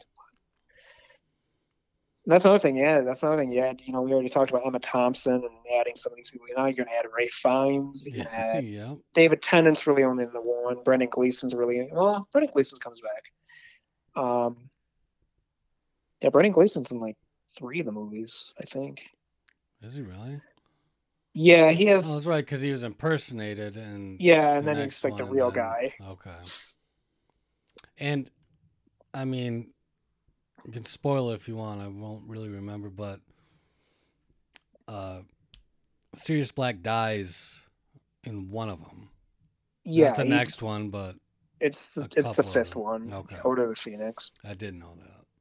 But there was always a because the way it happens is kind of odd. In the book, especially, it's kind of like there were a lot of rumors of like, is he really dead? Like, it, it ends up being. I mean, he is, but there was always kind of a weird hope of like, oh, maybe he's not. Do they play that out in the movies as well? Mm, Not really. Okay. Um, actually, no, they don't because in the fifth book or the fifth movie, in the book, he gets stunned by a stunning spell and then falls through a veil. And the veil, it's hard to describe. We'll, uh, we'll talk about it when we get to that book. Yeah, yeah. But in, in the movie, he gets it's Bellatrix Lestrange, which is Helena, Helena Bonham Carter's Carter, character. yeah. She yells the killing curse. She yells, and it's it's in the movie. She yells Avada Kedavra, which means like you knew when that happened in the movie. You're like, oh, he's dead, like Gotcha. because you wouldn't. And that didn't remember- that didn't happen in the book. No, it's a stunning spell, which is like stupefy. Gotcha. is this is this incantation but basically i remember that was a hell of a summer it was the summer between my freshman and sophomore year at college the order of the phoenix movie dropped and the final book dropped in the same like month. Oh Jesus. And I remember I got the book. I went to Horizon in Traverse City. They used to have like a when every time the Harry Potters got released, it was like a midnight a release of the book. Party and all that shit. Yeah, the same like- thing in Caddy too. So my sister and I, Sarah, and her and I went to the last couple. We went just to get the book mainly. We didn't really do much of the dressing up shit. Right. But I read, I think I read that book in like day and a half. And it's like 700, 800 pages. Because I just was like, I need to, I'm not having this Yeah. spoiled by anybody. Yeah. And that's sure. that's still pretty early YouTube. So like I was avoiding even watching anything or see looking up anything. Like That's So- uh, wild because I mean, the fact that you had to worry about a book being spoiled, as I yeah, mean, I mean that's a movie like you you, you don't want to know anything about Doctor Strange. You need to stay off the internet until you see it. the only equivalent I could think of, and it's not even something that can happen now because of the fate of the series. But like, if George R. R. Martin had released The Winds of Winter, you know, five years ago, Yeah, that that that's I, that would have been like one be like, comparison Do not sure. fucking Yeah. read it. Or don't don't look online. Yeah, That Um, would be the only thing I can think of because like there hasn't been a book series like this since, No. and I don't know if there will be for a long time, if ever. Like I honestly like. I mean, even this some of the- a global phenomenon. Oh my God! I- I know mean- she has to be a billionaire, right? Oh yeah, she's I don't know what her net worth is, but it's so and I don't know how true the story is where she wrote the premise on a bar napkin or whatever the fuck and got yeah, turned I know down she was a waitress. 40 but- fucking like publishers, but whatever. I mean, that bitch is set. Just what an imagination, you know. I don't know. No, how, yeah. I mean, I don't know how how people can even think about that because even you know I mean people probably were inspired to be like I'm gonna write the next great fantasy story. It's like how how Yeah, I mean, it is kind of the same thing with Martin, where, all right, I want to write a fantasy story, but everything I'm going to write is going to be inspired by these two series. yeah I like, mean, everybody's going to be comparing it to either Harry Potter or Game of Thrones or whatever the fuck. It's almost impossible. yeah, and uh, yeah, I think Game of Thrones was written in the nine. I think '92 was when the first book came out, Yeah, and and I don't think it gained a lot of traction. I mean, I'm not sure until the show. I mean, the show blew that fucker up. Yeah, I mean, it was well received and did all that, but fuck. because even the only other series in our lifetime that have been like big series are like stupid shit like Twilight, you know, oh like yeah, Fifty Shades. not even good writing. This fucking bullshit. Yeah, I, I I don't know how you try and enter that realm without. I guess um his Dark Materials, which is like the Golden Compass book, and the other books Yeah. after, that was actually late '90s, early 2000s. A lot of people don't realize that. Um, they got the show on HBO. Did you finish that show? Didn't they have a second season? it had a second. It's the third is upcoming. Is I think the pandemic messed it up a little. Uh, the show's okay. Did you um, read the books? I did. There's Okay. actually prequel books too that he's written since. He has another trilogy based around that. I read one of those.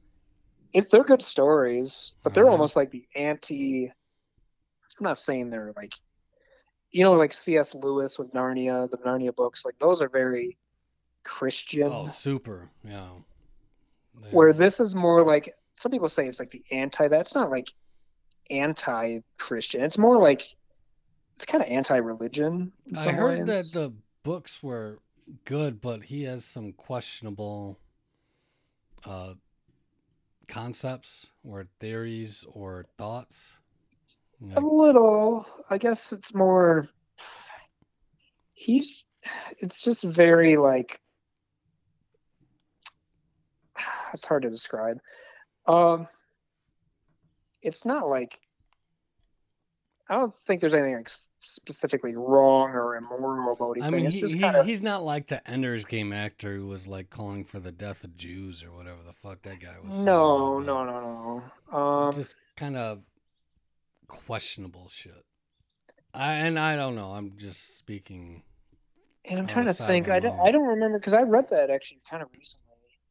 I don't remember anything like being like basically there's a scene there's like instead of like being a heaven and a hell there's a place called just the land of the dead and it's where souls are just trapped.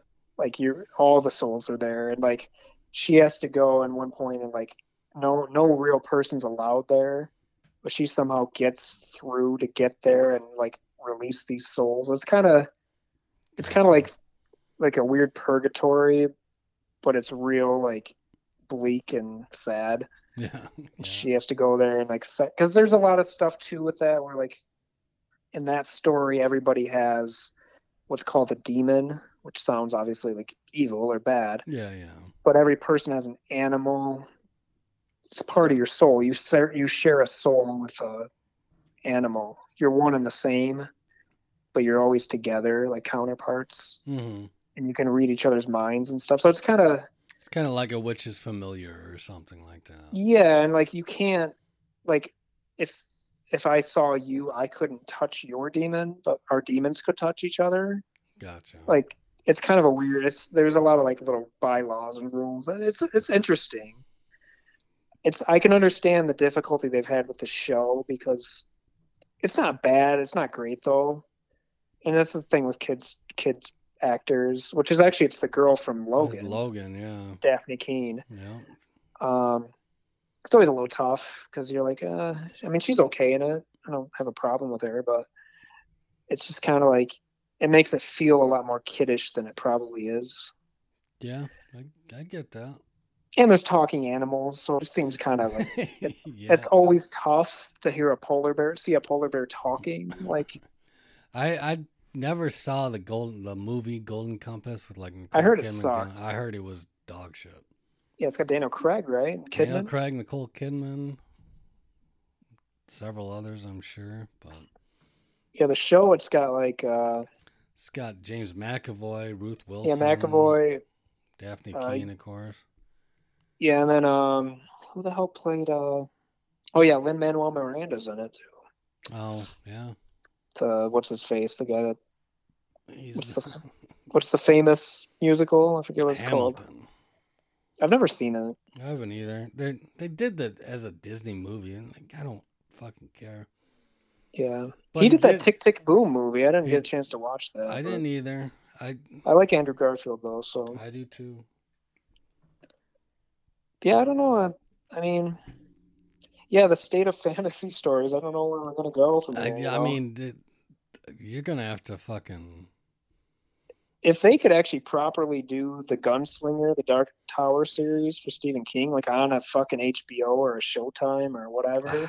yeah, It'd be worth they, it. They tried. It didn't. Well, they made the movie, and Yeah, I don't know what was- the fuck they were thinking. Did you see it?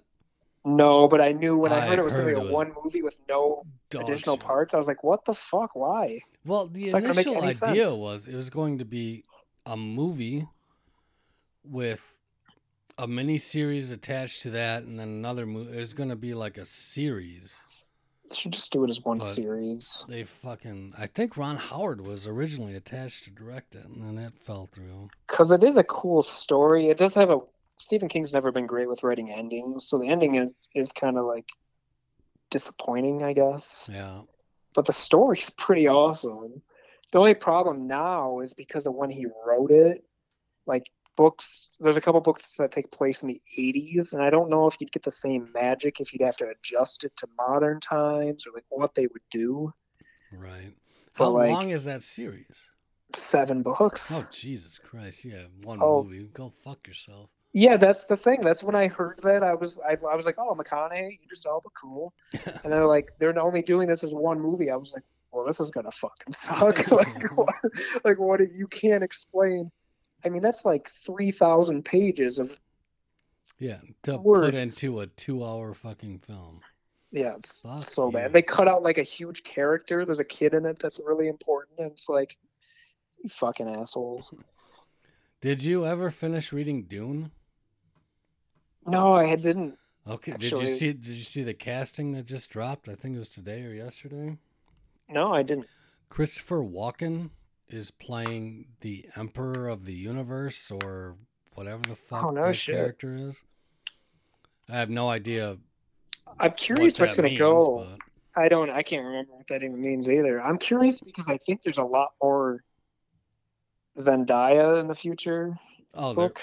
fucking has to be. They and there's a lot more about like spice trading and shit like that. I think they did a great job building the universe up. I think, or the world It's like, oh, look at this fucking beautiful world, and these, you know, let's go to this planet. yeah. But I don't know. It's my don't know. understanding that that story is pretty fucking dense. It is. It's not an easy read. Doesn't make it. It's tough. I I tried rereading it when I lived with you before the movie, and I was just like, I like this, but I'm also kind of like, I feel like it's a fucking chore to read this. Like, yeah, and that does not make for a good theatrical. so. I'm curious where the second's gonna go because the first one's awesome, Oh, I loved it. Absolutely. but you're it. not. You got to remember, like, Momoa's gone, Brolin's gone. Like, well, I don't know what they're gonna go. If it's gonna be like not as exciting or what. Yeah, I, like- I mean, because They're just doing two parts, right? as of now, because this is just half of the first book, right? Yeah, The there's like movie. There's really like three books in the main Yeah, trilogy, and then there's a bunch after that are like his son wrote a couple, or Yeah, his son wrote a few. Like, they're not going to delve that deep. I'd be surprised if they made more than a second one. and not with. I mean, Villeneuve is attached to the second one anyway, He better finish it off. He's and at that point, finish the first book and he's got to be in the top half dozen directors we got. Oh yeah, he's he's up there. I mean, if it's like him, Nolan, Aster, Eggers. Um, Eggers, actually, did you hear? I I heard the Northman was really awesome. I heard the Northman was fucking fantastic. Which Is that still in theaters or what? I Like, what's the don't- deal with- I don't know. I it had a pretty limited release. If it has an HBO drop, we we should do it. Oh, I'd be down for that for sure. Fucking So I'd love to get in on that. So it looks more normal than say the Lighthouse. yeah, or the yeah. It looks. I mean, apparently there's some like dream sequences that kind of fall into the lighthouse scenario or the witch scenario, but I'm good. I'm good with that too. yeah, Yeah, I hope there's some good. I mean, I think Scorsese's got a new one coming out this year. That's got like DiCaprio and De Niro. I think Coppola just signed on Adam Driver and somebody else to be. Cronenberg has a new movie that's showing at Cannes right now with. Oh uh. God damn it, who was in it? I just read an article on it. 22 remember. might be a big year. Yeah, I, I, I, mean, think we've so. got. You got the. I mean, not that I'm that excited, but like the new Top Gun. You got another. Mission That's getting great reviews right now. Is it? Oh my god, yeah. I'm not a huge Top Gun fan. I wasn't either, but I read an article saying it was the most fun I've had, and it might have been a Tom Cruise fucking shill, but most fun I've had at a theater since Mission Impossible Fallout. Well, so yeah, it's a. Tom well, there's Cruise another show. MI, I think, this year, isn't there? And there's another. I think that got pushed back. Uh, and there's the Avatar, which I'm not that excited No, about, go- but still James. Cameron though, so you never know. Yeah, which He usually doesn't shit the bed, you know. speaking of Cameron, did you watch The Abyss? No, I couldn't. I might rent it. I'm not. I, I've I've never seen it. Is it is it worth watching? I watched it as a child. It's super fucking long. And I don't really remember it, but the fact that it was Cameron made me want to think to watch it, but It's 220. That's not terrible. no, it's not terrible, I thought it was on like Tubi or something. Oh, it's got thought it Michael Biehn too. Michael Biehn from the Terminator, from the first Terminator. Well, yeah, Ed stick with your Harris. people. I've actually watched. uh So there was like three movies that I just knew I didn't have to watch again because I've seen them enough in my Yeah. life. Not all of them are list makers, or at least they're like borderline if if they're not list makers. And then I, but I've watched like twelve other movies. Have you really? Yeah, I've been just like, well, the library, man, fucking coming in the clutch on some of this. That was the thing. 89 had the least amount of streaming films, I think, of a year we've done in a while. I think 90 or 91 was a little bit tough. 90 was a little tough, 90, actually. yeah, you're right. 90 Like I couldn't, you know, I never watched like Arachnophobia and movies like that because I was just like a misery. Yeah. Um, yeah, 89, I'm doing pretty good. I still probably have two or three that I should watch I think we'll be good for next, Saturday before next Tom. Saturday, yeah. Which I I, think the plan is meet here because me and Trevor are gonna be fucking drunk. Yeah, we'll just Uber Yeah, or something. yeah, I don't want to drive and park anywhere. Yeah. One movie I do have on 89 that I'm still waiting on, it's on hold at the library, is uh, Parenthood. Yeah, it's, uh, I, is that Steve it's Martin? Ron or- Howard. Yeah, Steve Martin, Mary yeah, I never saw that movie. They did it on the rewatchables. They had a, they had a, in February, they did, a, it was Fucked Up Family February. it was their thing, and they did like Ordinary People or whatever, Yeah. which is like definitely a fucked up family. Yeah, but they did Parenthood, and it sounded interesting. Like Keanu's in it. Really? Yeah, Keanu plays like somebody's son or a stepson or somebody's boyfriend. I can't remember. Jesus. It's about like a huge family, like home for the holidays.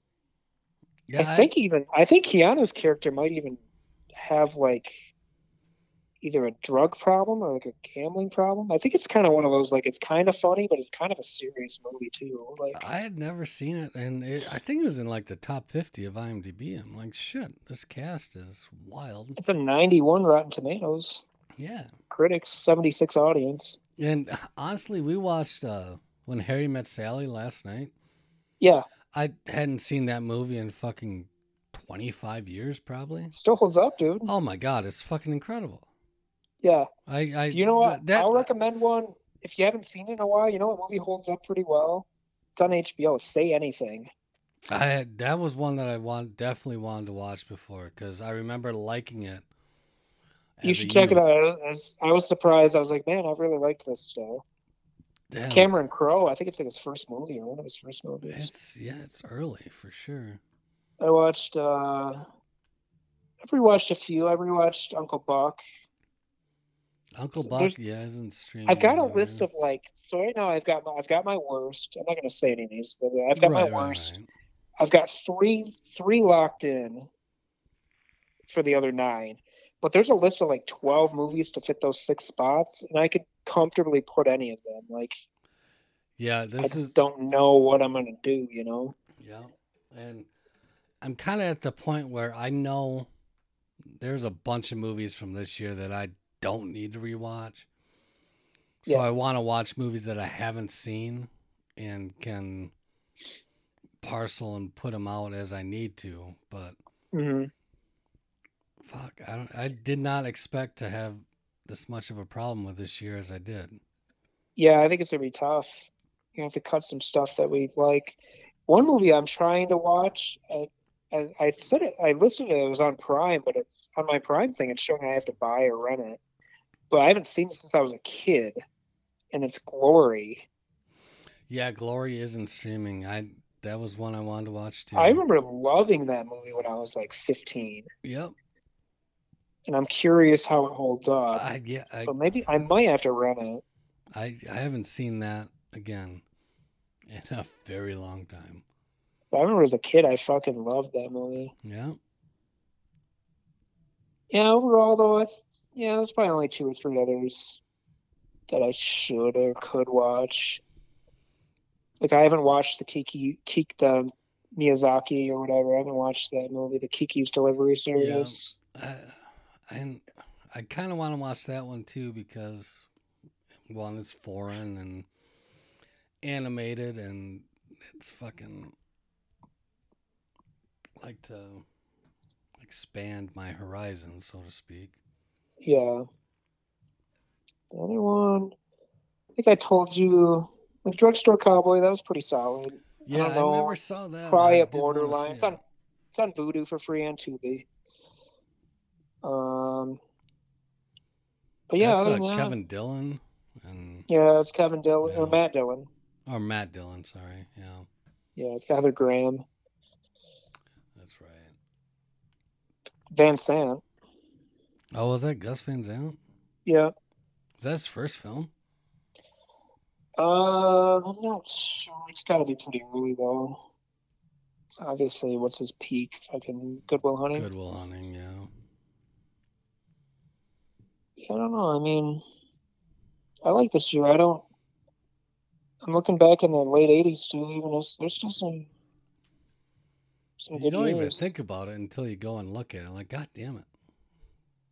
There's good movies in there each and every fucking year. So yeah, this is his second full length movie. The the first one was called Mala Noche, 90, 1986. I have no idea what that is. Nope. And it's a short movie. It's only an hour and 18 minutes. Okay. So, but yeah, I don't know if you need to let me go because it's kind of I know we're running kind of long. I don't even know if you're still recording at this point, but. Oh, yeah, we are recording. But yeah. but uh, uh, yeah, so I don't remember what we rated the other ones, but uh, this is far and away oh the yeah, best one. Yeah, if you want to give it a rating, I mean, I'd probably give it out of ten. I'd probably give it like a low to mid seven, seven and a half, maybe. It'd Maybe be high right seven. there. Even as not a like a diehard fucking Harry Potter guy, it's still a fucking. All the movies have been good, Yeah, but this is far and away the best one that I have seen, and that even includes the next one we're going into, and that's where Yeah. my. That's And really my- my only- my only big cons of it are really, like I said, it's the ending is a little rushed. At least the explanation. I shouldn't say the ending because that's pretty spread out actually, but just the explanation of what the hell's going on is a little weak. Yeah. But Don't tell me what movies or why, but how many of the Harry Potter movies are better than this one? Hmm. Uh, I could argue this is the best, but I'd say one or two Okay. are they're kind of on the same level, with a third not far behind. There's two ahead of us that I think are a little disappointing. Not as bad as Chamber, but not Right. Yeah, we not already great. determined that Chamber was the worst book and movie. Yeah. So I'd say you could argue one or two movies are better, but it's also on the same. It's kind of on the same level. It's just different. It's not as dark as those ones. Yeah, that's fair. And like, I I honestly don't know why I never finished the series. I just Yeah, I Didn't- mean, I like happened. it. I liked mean, what I've seen. There's been stories like that where I'm like, damn, I kind of forgot about or shows where you're like, you know, there's six seasons now, and you're like, I only watched the first two, and I just Yeah. stopped. Absolutely. But uh, I don't know. Do you want to do? How often do you want to do? This? I like I know your thing at your at your place. Is that like every Thursday Yeah, thing? now? Thursdays are kind of a nightmare, but I mean that's kind of why I, I like doing these on Thursdays because it keeps Yeah, out of the yeah. I mean, we could try to do another one next one if you want, as long as Um, you're not behind on 89. Yeah, I will talk about it. I think we should try and plow through this as soon. We got to get on 365 too. We got to figure I out. when know. we're gonna Trav texted me about that, and I'm like, he's like, when do you want to do? And I'm like, I don't even really want to do it, yeah, but, like, the- but I will because I kind of I have to, you know. it's, it's a punishment. But I this feel like we'll have to watch that together though, like before that Yeah, one that'll be- specifically. that one will have to most Because I'm gonna definitely need to be, be, in I'm gonna be, need to be drunk when we go upstairs to do that. Yeah, there's no question. It's dropped already though, right? It's yeah, it's on Netflix. It just Oh god, are the ratings So- any better? Or have you not even looked? oh, they're worse. Oh, good god, worse than the first one apparently. Oh man. But yeah, let let's just get to 89 and then we can Okay. work out everything the- else after the And fact. like I said, I don't like you said. I, I you may seem like it's pretty party-ish over there. So like, I don't. As long as there's a place for me to park, I can do these in person. I don't have to like stick around and be like, "Hey, I'm gonna party here." Like, yeah, I- like right now, I'm just drinking Two Hearted. I'm not even like drinking. I have nothing to mix with whiskey right now, anyways. But Yeah, and I mean that's kind of the crux of the issue is parking. We had yeah, there's a whole story about that that I'll tell you when we're sober. But is it is it is it as bad right now as the day we were watching the fights and there was No. people parking in your neighbor's yard? no, definitely not that bad. But Okay. I mean, the driveway's full. Oh, okay. Like. Well, if there ever is a Thursday, I mean, I you know, I mean, it doesn't have to be phone. Thursday. I it's I just true. True, that's true. I like I just like doing these in person more. oh, it is definitely better for sure. I mean, especially the first couple minutes, I felt like I was a little off because I'm like, I don't know when you're going to talk, like kind of. yeah, uh, uh, there is a but rhythm to it. But yeah. But all right. Uh, all right, well, let's Probably. plan on year in review a week from Saturday. We and then we'll got Tom on Sunday, and then yeah, we'll get back to Goblet eventually. Try to get out of those out of the way sooner than later. Yeah. really, got definitely. five movies left. But, Well, are we, we're gonna do the. What are the fucking oh, the last ones? yeah the ones that Johnny Depp got together? kicked out of? No, not Wait, do you- together, but um the Mon. What the fuck are those movies called with Eddie Redmayne? Like the prequels. Oh, those ones? Have you not? Oh se- God, I haven't seen any of those. I haven't seen a single one of them either. Are we doing those after? I think we should. That's actually not a bad point. I heard the new one sucks. Yeah, I, I heard they're all of them aren't really that. well, I think the first one was uh, supposed to be okay. they're not even based on books, are they? No, not. I mean, no, not really. I think there's a character. Redmayne's character is Newt Scamander. He's supposed to. He gets mentioned a couple times in like history of magic type stuff Okay. in the books, but I don't know anything about stories. Yeah, I, I mean, I think if you're gonna do it, do them all. That's not a bad point. Yeah, Well, we can. So that means shit. We actually got eight left at this point. yeah, Just adding pots. fucking a. All right, man. Well, hell yeah, man! Still loving it. All right. All right, man. It's just Trav's dumbass fucking that exit from everyone. oh God. Uh, All right, dude. Uh, yeah, let's just plan on next Saturday, 1989. and we'll yeah, make sure there. Trav, make sure Trav's keeping up on the movies too. Yep, I got him. All right, sounds good. All right, dude. We'll talk to you. All right, see ya. Station.